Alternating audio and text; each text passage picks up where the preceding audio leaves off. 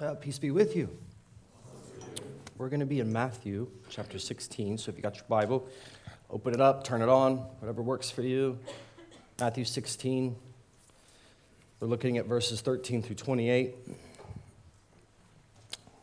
Matthew 16, 13 through 28. You can also follow along on the screens as always.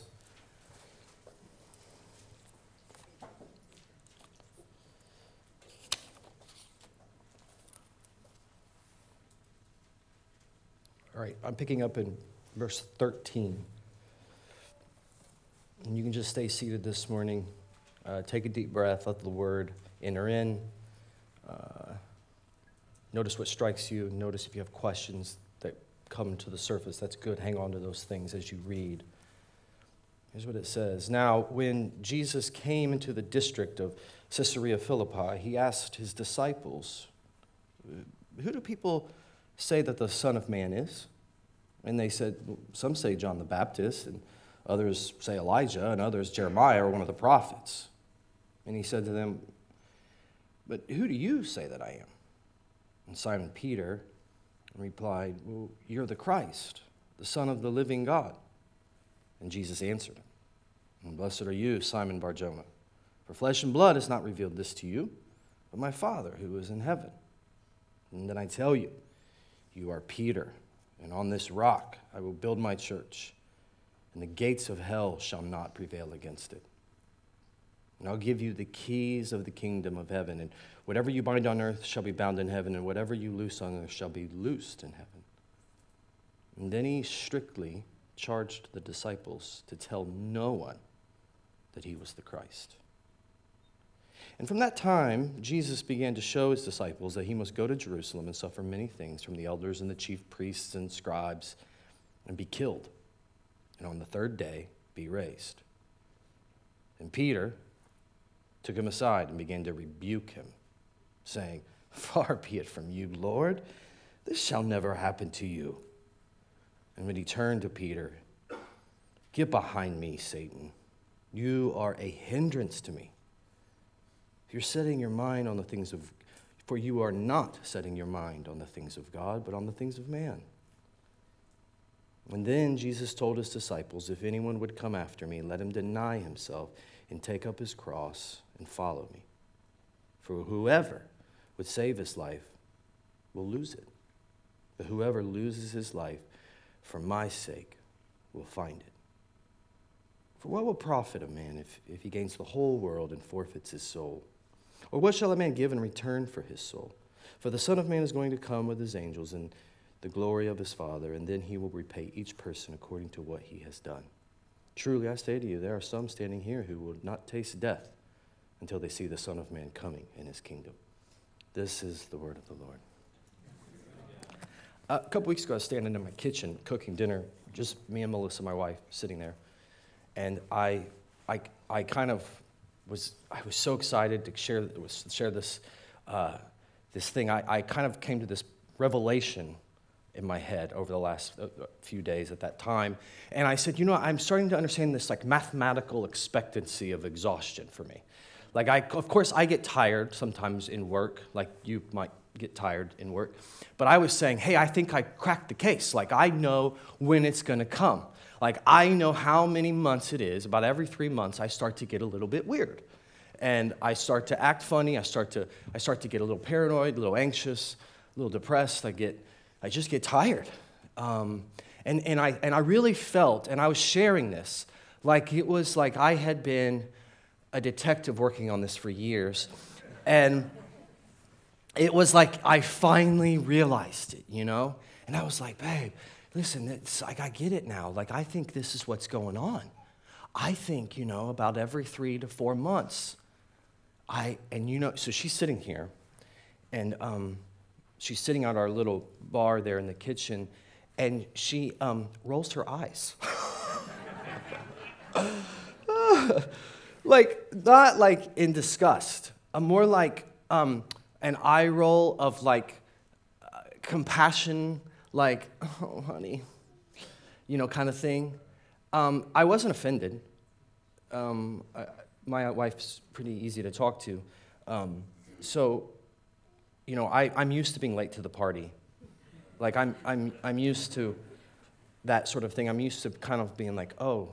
So I just simply said, hey, okay, okay, I get it. You're rolling your eyes. Um, tell me more. Like, what have I missed? You know, what? And then she did. She, she broke it down. You know, she was just kind of like, look, dude, this is the thing, dude, dude. This has been going on for years. You get energized about ministry stuff, opportunities, things. You, you see holes or things that need to be, and you inject yourself and you go, go, go, go, go. And then, like, about the three month mark, you start coming home and you start grumbling. Um, and then you complain and you, you know, you're kind of difficult to be around. And I'm like, oh. You know, it just was kind of like, and you know, I, I, again, I was, I, was, I was thankful for the conversation. And I'm not surprised that she knew. I'm not surprised. I mean, some people can connect the dots of how you are weak, um, and they see it coming long before you do. Like, that's just reality. Um, some truths, my point here is just that some truths are slow on the uptake for us as people. Like, you have a truth in your life, you're just slow to grasp and you probably have somebody that knows you really well that's kind of like, I really wish he would grasp it. Um, I really wish she would get this, you know, sort of thing. We just, some, there are certain parts of our lives, certain truths of our lives, we only see them in parts. We don't see them in the whole. We need, therefore, these, like, we need failure, we need mistakes, we need conversation, prayer, and meet with God in it for it to come into view. That's just how it works. We need the safety of a gracious friend, the safety of a gracious community. We need prayer, patience, and practice, those things. And it's like, okay, okay, you start to see the whole thing. Um, the gospel, I'm convinced, and I'll try to prove it today, the gospel is like that for Christians. See, it, it, it's we see the gospel sometimes in parts, not the whole. You have to have this repetition of, of trying to work it out. You have to have a repetition of failure in it. Uh, and to, for it to finally make sense.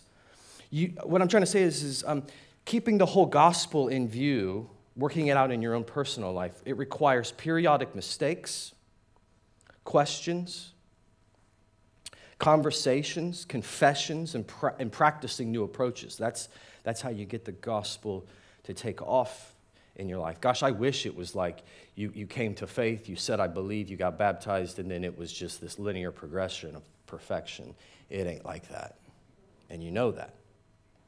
So the thing is, is it's a sinister, I think, really, and I've been at this for some time now. It's a sinister and hidden problem in the church community when it forgets to be a spiritually learning church. We love to be a spiritually truth, like we hold the truth, we stand for the truth, we proclaim the truth. But it's really difficult, uh, and it's a huge problem when the church is like, we're a, a church that's trying to figure out and learn truth. That looks very different. Very, very different.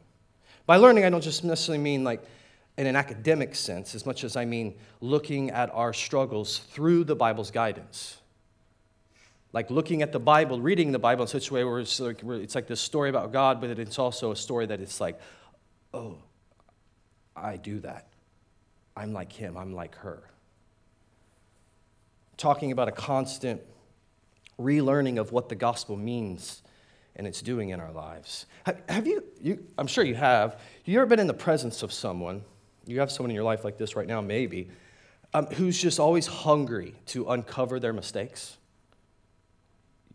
You're, you're like, no, I have no one like that in my life. You, you, ever been in the presence of someone who's just who's hungry for, for um, to see how they can grow spiritually from their mistakes? They just like love to like, you know what I did? I did this. I've been doing this. I'm learning this about myself. It's terribly humiliating. You ever been in the presence? I guarantee you, if you have that person in your life, you're like, they're my favorite person. You know the people you don't like? The boaster, the one who's constantly boasting in their success. That's the person you don't want to be around. It's just wonderful to be in the presence of someone who's doing that. And, and by the way, I don't mean in a masochistic way. You're not holier because you suffer. And you're not holier because you struggle and fail. You're not holier because you sin. You are holier, though, when you fail, you see it, you meet God in it, and you're like, I learned this. You are holier then. That's what the Bible says. You absolutely are getting holier in that way. So, um, the phrase, there's a phrase the church really should like get baked into its lexicon. Here's the phrase. You ready? God is teaching me. God is teaching me. Not God is teaching him, or God is teaching her. I think God is teaching her she needs to do this. We love to confess other people's sins, don't we? God is teaching me. That's, that's a phrase we really need to learn. And, and, and I think typically, for nuance here, I don't think we need to learn this phrase and, and offer this phrase up. I, I, think it, I, I think it should be said with a sigh. You know what I'm saying? Like, oh, God is teaching me. That sort of thing. That's the way I think we need to say it. I, I, not a sigh of hopelessness, but a sigh of surrender and discomfort. Uh, Life changing lessons, like deep, deep lessons uh, that change our life, um, they don't come through success where we're boasting and bragging. No, they come in the form of vulnerability. They come in the, in the form of such a way where there's tiredness attached to them. Uh, deep lessons in your life of discipleship to Jesus, like if you love Jesus and you believe in him and you're trying to follow him, um, you'll be stretched. And stretching, just like this kind of stretching, always comes with a wince. It just does. So um, here's my thesis for the last sermon in the series of we've been looking at problems in the church. My, my, my thesis is just this the church is deeply problematic when we have a Christ without a cross. And you're like, Amen, cross sermon. Um, yes, but like that is really, really, really, really difficult to get. It's easy to say, really difficult to get really difficult to live out. So the church um, is a big problem. The church community is a big problem if we are Christ centered and we don't know what that means. Being Christ centered isn't really everything. Now, did I get your attention? You're like, how dare he? Well, you can have a Christ without a cross, and it's deeply problematic. We can have truth without tears. It's a problem. You can have comfort without challenge, and that's a problem. So let me explain using that little story we read. Uh, you look at verse 13 through 20 again. Uh, Jesus comes into the district of Caesarea Philippi and he asks disciples, Who do people say the Son of Man? And Jesus is always doing this like setup thing. He's just always setting people up in his loving way. And so he's like, Who do people say? And so they give some answers. You know, John the Baptist, Elijah, others say Jeremiah or one of the prophets. Who do you say that I am? Let's have a conversation about that. And so, what happens? Typical Peter, the initiator, right? He's the kid in class that you didn't like growing up. So um, he shoots his hand up. Ooh, ooh, me. I know. And so Jesus says, Okay, Peter. And then he says, You're the Christ, the Son of the living God, right? Yes. The right. He's saying, You're the Messiah, you're the promised one, the one that the Old Testament's speaking to, the one, the one that's supposed to come and be king and set things right. And so Jesus gives him high praise, doesn't he? He's like, Yes, good for you. You've answered it correctly. Good job, Peter. Right? He praises him. And then he's like, I'm going to build my church. He renames him the rock, the rock. And he says, I'm going to build my church using you. That's quite the announcement. And then this is how secure it is. Even the gates of hell aren't going to prevail against it. That's a paradox. Like we just did a bunch of weeks on the problems in the church. This should be like a bumper sticker for you. Like the church is deeply problematic and bulletproof. The gates of hell. You, I'm telling you, you don't have a single thing that could withstand the gates of hell. You don't own one thing, it's way bigger than you. But apparently, the church community, the true church community, can withstand anything. The scariest thing, the gates of hell. So, church sinful? Oh, oh, yeah, terribly, terribly, terribly, and incredibly stable. You want to be in a stable community? Stop looking to your political party. Look to the church. The church, the church community, where people are actually looking and bowing down and trying to figure out Jesus. That's the most stable community in the world. According to Jesus, don't take my word for it, Jesus says that. But here's where it gets strange. There's a line there in, in verse 20. Look at what he said. They give him the right, they give the right answer. Then he strictly charged the disciples to tell no one that he was the Christ. What? So they're, they're saying, You're the Christ. You're the, and he's like, That's the right answer. Don't tell anyone. That's a horrible mission strategy, right? Um, why the secrecy? Why the waiting? Think about that for a second. Think about it. And I already gave you a clue like Jesus is setting them up. So he's teaching them something here. And so apparently for Jesus, being Christ centered isn't everything. I mean, it's just not. It depends, right? It just it depends on what you mean by that, being Christ centered. So go a little further, next verse. I mean, it just starts to, it's like, oh, okay. Starts to kind of unfold before you here. Verse 21 From that time, Jesus began to show his disciples that he must go to Jerusalem and suffer many things from the elders and chief priests and scribes and be killed, and on the third day be raised. Now, imagine you're hearing that, you're Peter, you're the other disciples, you're hearing this in real time you're sitting there. Imagine you're them. You're struggling with the culture around you, the Roman culture. That's what they're, you know, basking in. You're, you're sick of the government, therefore. You're totally sick of it. You're sick of injustice. You're surrounded by it. You're sick of disease, because they had a lot of disease. They're sick of death. They're sick of oppression. They're sick of rampant violence and cruelty. Now, I'm not giving you anything that's hard for you to imagine. That's your life, by the way. Everything I just described is what you're, you're struggling with if you're paying attention. So you're hearing, you're, you're living in that space and that you're feeling that kind of environment around you. Here's the one, Jesus, the Messiah, the promised one, the King, who's come to fix it all. And here's what he's saying. He's right in front of you. And you're like, yes, here we go. We're going to take charge.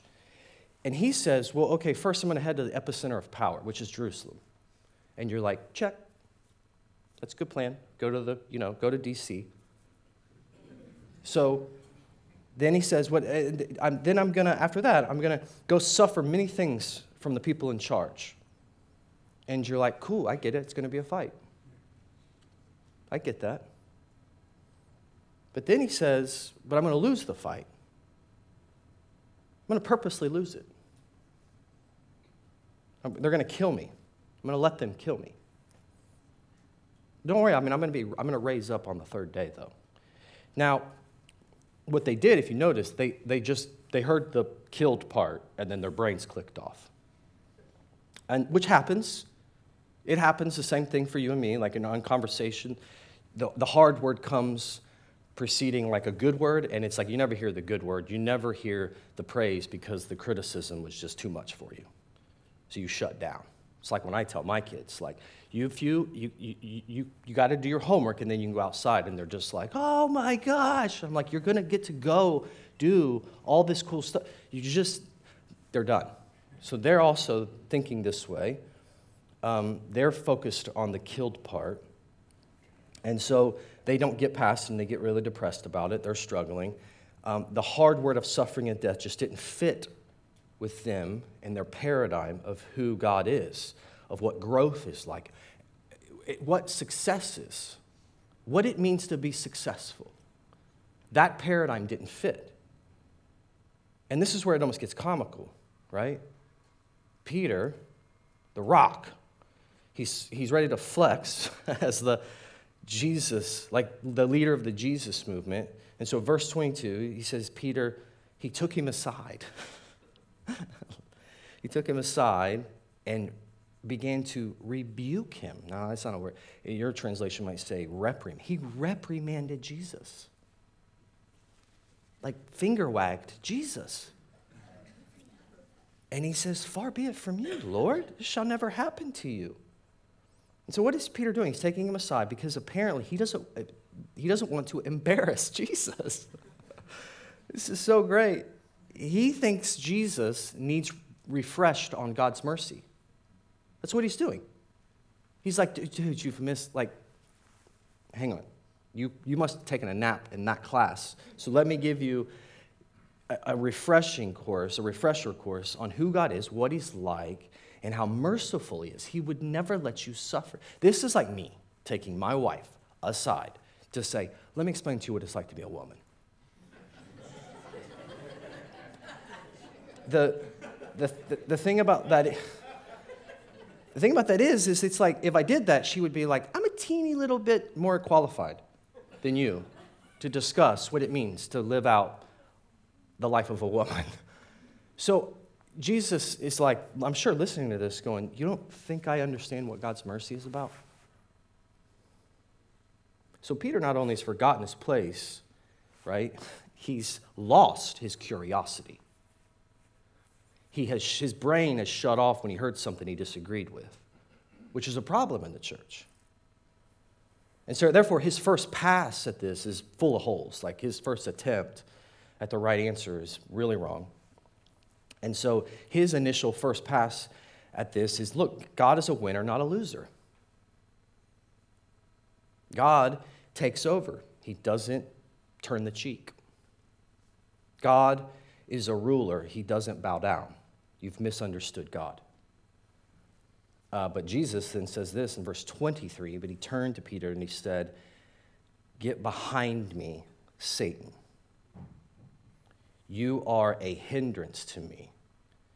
You are setting your mind on the, you are not setting your mind on the things of God, but on the things of man. The hindrance word there is actually scandalon. He calls him a scandal.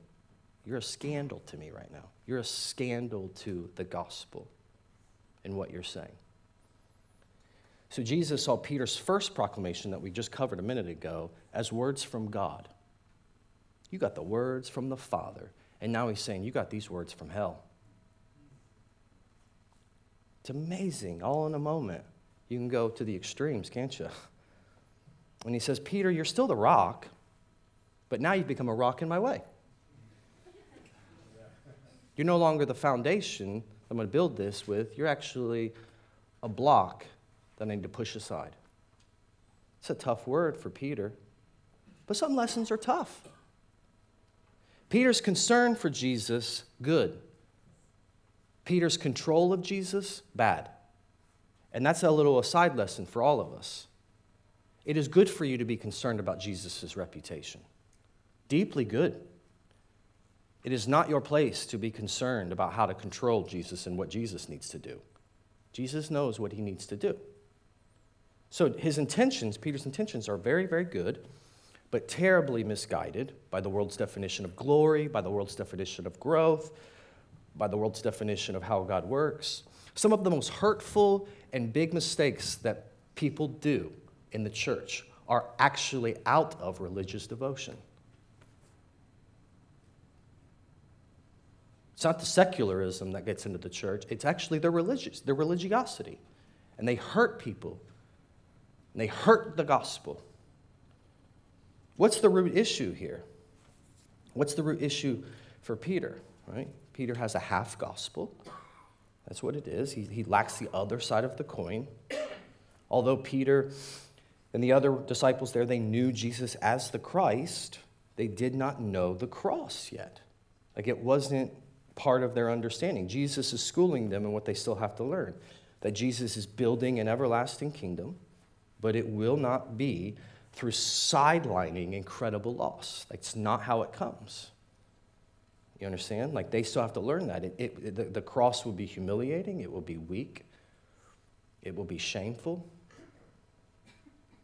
It will be dark, it'll be depressing. Jesus will take this journey here very soon, and his closest friends will fail him through that dark journey.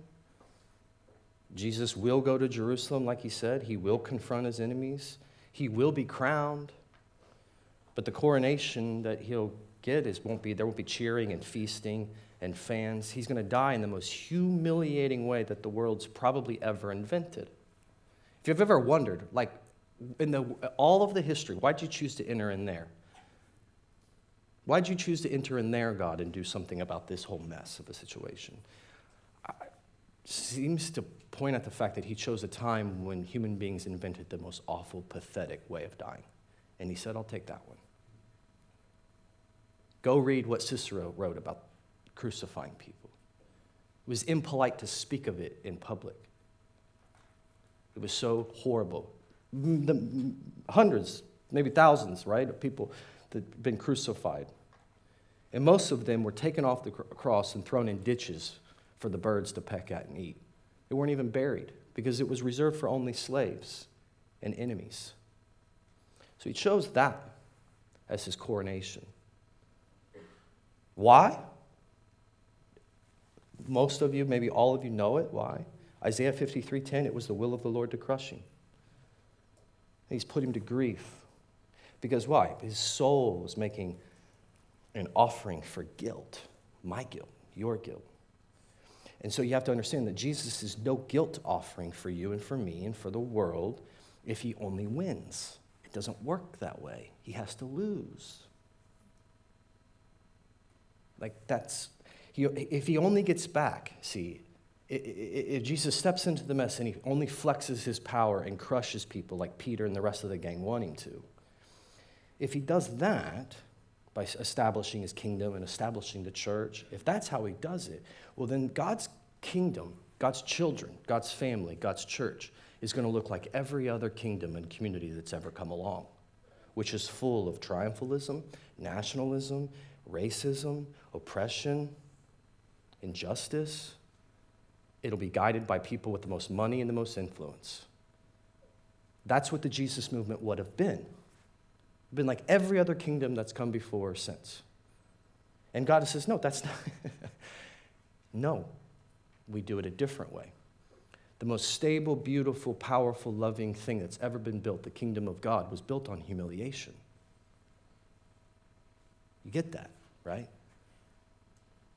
So when you see it like that, that's a proper lens, right? Jesus' strange initial command to secrecy starts to clear up before you. And you start to go, oh, now I, I, I see what's going on here.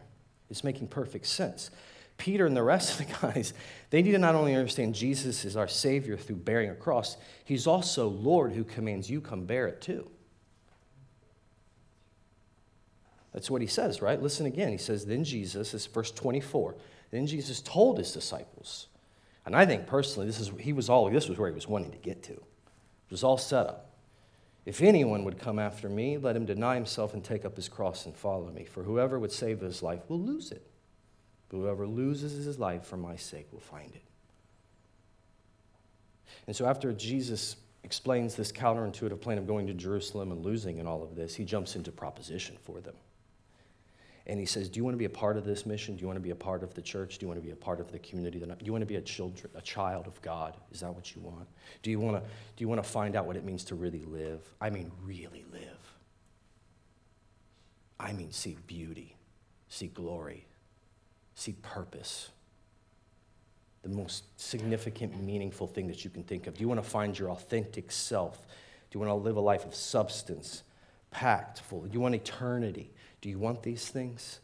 Lose your life. Throw it away. Gamble. Gamble.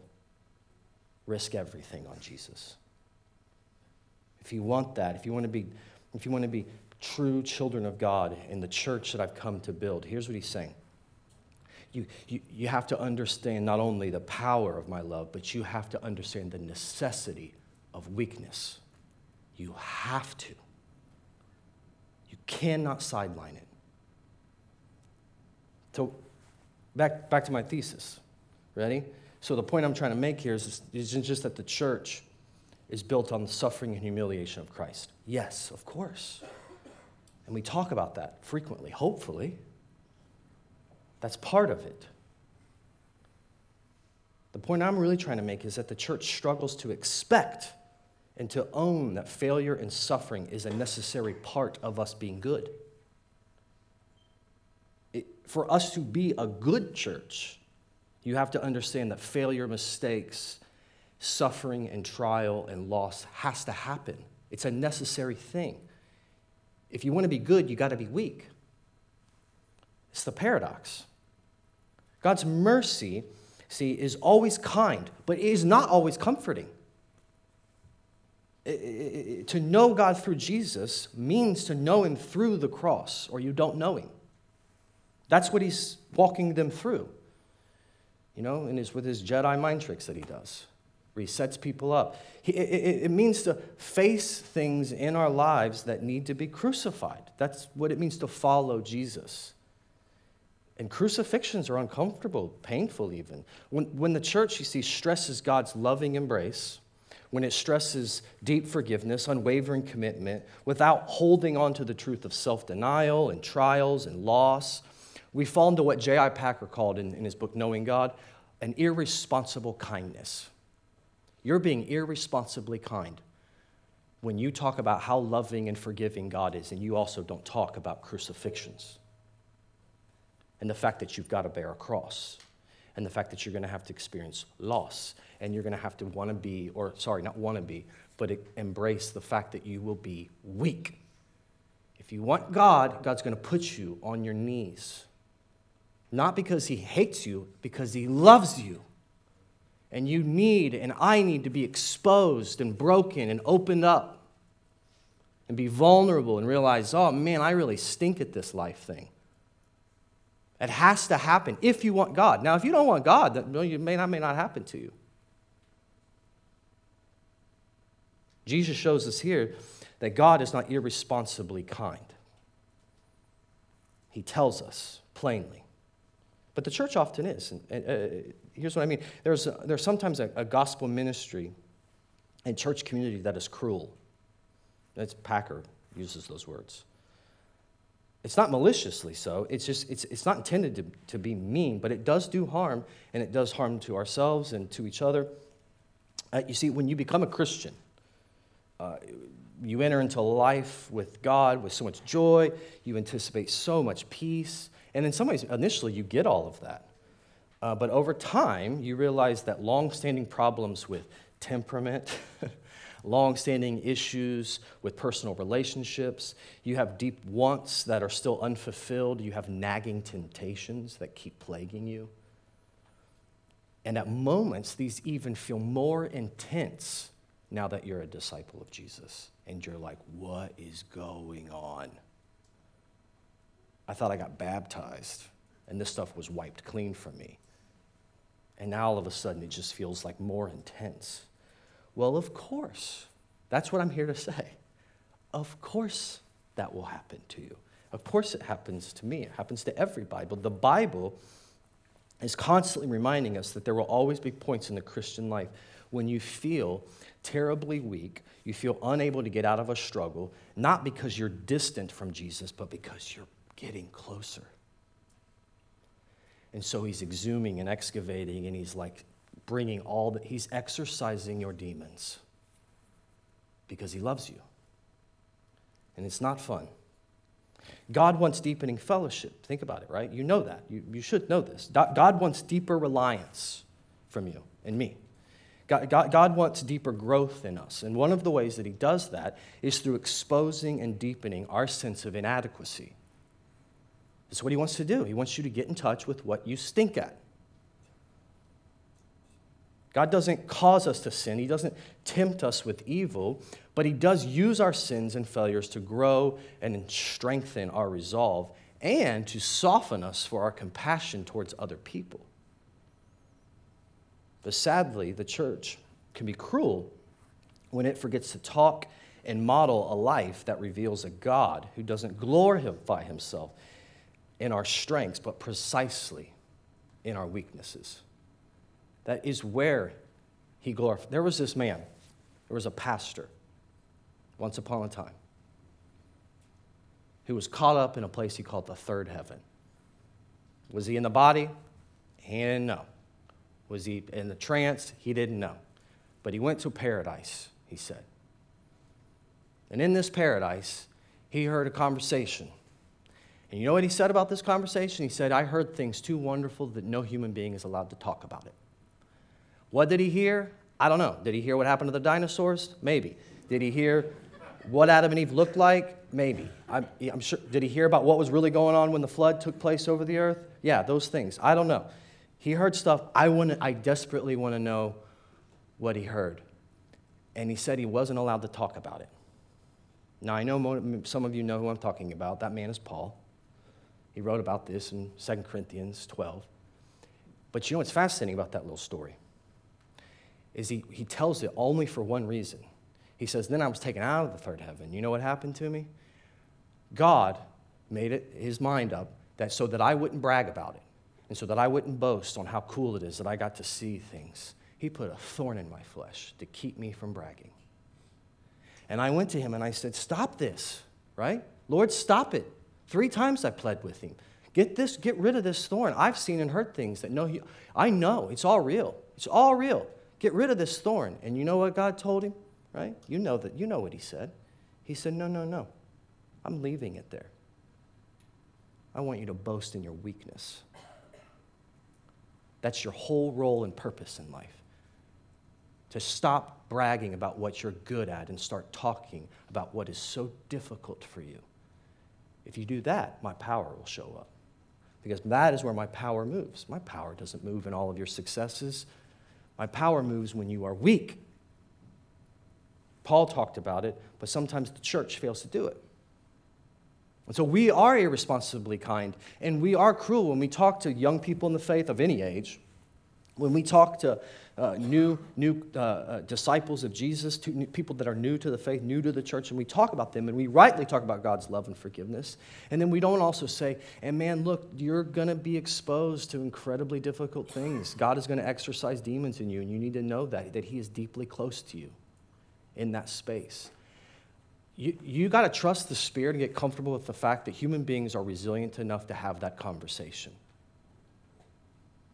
You're so scared that a new Christian will, will just like they'll run away. No, they won't. If they, if they really want God and they want to be changed, then they're going to be open to hearing that conversation. Trust the Spirit. They're resilient enough. Under God's care, they are. So don't share a half gospel. Share the full gospel with people who are willing to listen. And last, I would say this trust the Spirit and get comfortable uncovering and sharing your weakness the way Paul did. It's so, so tempting in, in the church community to spend our time talking about all the lessons God is teaching other people. Get comfortable sharing the lessons God is teaching you. Like, do people sin against you? Of course they sin against you. Instead of spending all of your time talking about that, talk about what their sin has exposed in you. Like, man, this has revealed this, this anger issue, this control issue, this money issue, this image issue I have. It's exposing things in me. That's what we should get comfortable talking about. The real power is when we build a culture of confessing our sin. We have no reason not to be curious and transparent about what we're struggling with and what we're struggling to grasp and live out. Imagine if a community, a church community, where everybody is talking about not so much what they get, but what they don't get and they're struggling to get. That, that creates safe spaces for people to communicate real truth and it causes real growth. The best of Jesus' disciples get tripped up. You and I are no different. Peter proves that. So, this, this last word of encouragement to you Peter didn't get this on the spot, right? he didn't. He, he, he needed time. Embracing weakness and self denial will not come quickly. You're not going to run out of here. I'm not going to come out of here this morning and go, I got it. Check. No, it, it's a process of fits and starts. Jesus, you'll see if, if you read the rest of the story, you know, if you read it, Jesus will need to rehabilitate Peter. And he does. And, and, and, Jesus will rehabilitate you and he'll rehabilitate me. This is why we shouldn't judge each other. This is why we have to be really careful. You know, some of the people you're so deeply offended by right now in the church are being rehabilitated by the Spirit of God while you write them off. I'm sure Peter pre resurrection was obnoxious and hard to bear, but the Peter post resurrection is the Peter you guys would be running to be in his church. It's a process and it takes time. 1 Peter 2 21 through 23, Peter would later write this For to this you have been called because Christ also suffered for you, leaving you an example so that you might follow in his steps. He committed no sin, neither was deceit found in his mouth. When he was reviled, he did not revile in return, and when he suffered, he did not threaten, but continued entrusting himself to the one who judges justly. So what did Peter saying? He, this is the same guy. This is the stumbling rock, the scandalon, the, the scandal to Jesus. Later became this man that said, listen, the cross, the crucifixion of Jesus isn't just the foundation of your life, it's the paradigm in which you live. It's how you understand trial and loss. So become people that talk about it. Become people that talk about where you're weak. Get comfortable with that. And understand that as you mix, make mistakes and fail, because you inevitably will, just like I will, He will stick with you and He will rehabilitate you. He'll slowly and gradually, patiently mold you and refine you. He'll expose you to things, He'll, he'll, he'll open your mind up to it, and then He'll lead you in a new direction. That's for all of us. And so, as you come to the table this morning, what's stirring in you? What areas of weakness? What things that you know you're being exposed to, and you go, hey, this, is, this just needs to be addressed. I need to have a conversation with God about this. I need to ask God, God, what are you teaching me here? What are the things that I'm learning? Even if it's, if it's whether it's in a suffering situation, a conflict, a conflict, whatever it is. The question, it's a theological question that you have, whatever it is, I don't know what those are and get brave enough to have a conversation, not just in prayer, but a conversation maybe in community about it. It's deeply powerful for all of us. May I remind you the same thing we try to remind you of weekly that this bread here that we, we have represents Jesus' body broken for us. And this cup of wine is the cup of the new covenant in his blood. These are the things that Jesus said to us and told us to do and practice as often as we gather. And so when we're coming forward, we're taking a piece of this bread and we're dipping it in the wine or the juice, whichever you prefer. And you're giving thanks. We also have a gluten free option, I think, up here as well, if that's where you're at. Um, and so if you're not a Christian this morning, if Jesus isn't Lord to you, man, I'm super, super glad that you're here. And I would love for you to sit and pray and ask questions. Come find me or one of the other pastors or a friend that you might have here and ask questions instead of taking communion. Um, but I hope that you'll get there. I do. Let's pray. Father, we love you this morning and we give you thanks. And we pray that we are strengthened in our spirits to be reminded that weakness is coming. it's coming for all of us, it's, it cannot be avoided. As much as uh, we can't avoid the cross, Father, we know that we can actually avoid having conversations about it and dealing with it, embracing it, seeing it for what it is, seeing what it's teaching us. Those are the things that we can't avoid. And so, Father, by your Spirit, teach us not to avoid those things, but come to you in our weakness, asking not only for your love and your mercy, but the courage and the strength to press forward. Open our eyes, open our ears, open our hearts to you. It's in Jesus' name. Amen.